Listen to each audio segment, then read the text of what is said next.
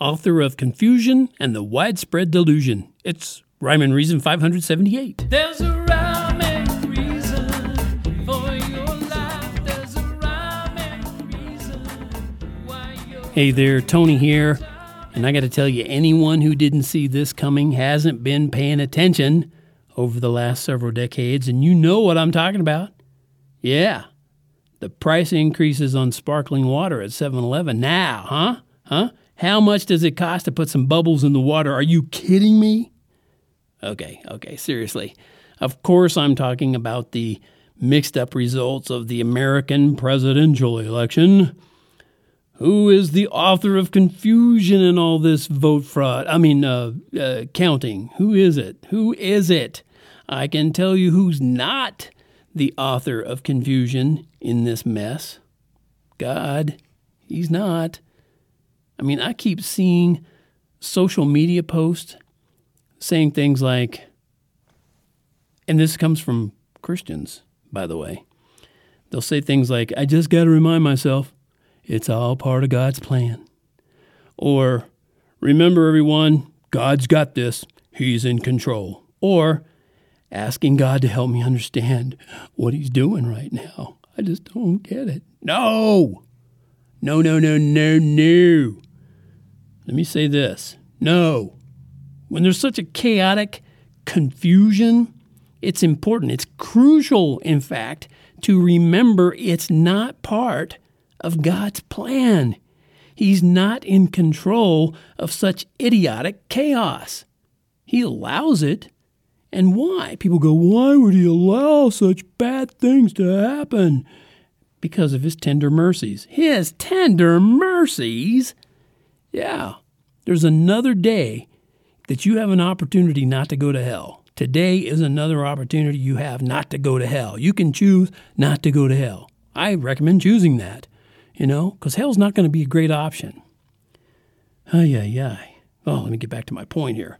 God is absolutely, positively not working out some clever plan that none of us can understand or comprehend. Jesus Himself, yes, in the red letters in your Bible. Get on over there, y'all, and read the red letters in the book of John.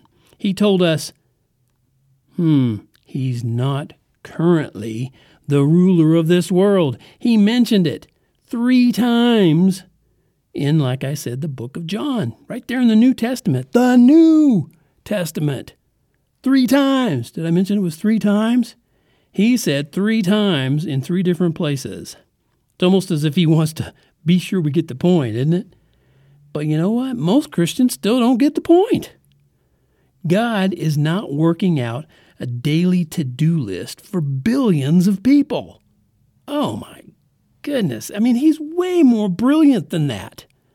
And that's why he designed us with the kind of brains we can use to think for ourselves. And of course, therefore, make our own decisions and mistakes. You make your own way in life, but the difference between success and failure, between confusion and clarity, can only happen when you make your way follow the way. He's also known as the truth, the life, the way, the truth, the life.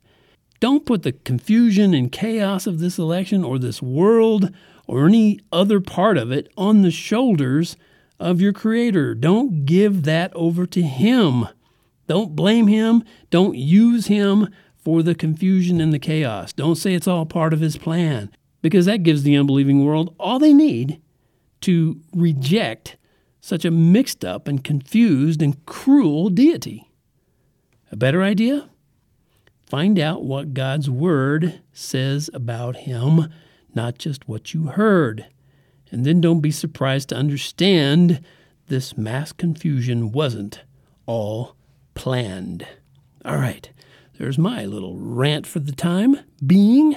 Until next time, this is Tony from TonyFunderberg.com, where I urge you, encourage you, I demand right now that you go over there and click on the merch tab and support this podcast by getting yourself or a loved one or a half a dozen of these to give out to your friends. Get the t shirt that says, Life has rhyme and reason because God made you. There's a rhyme and reason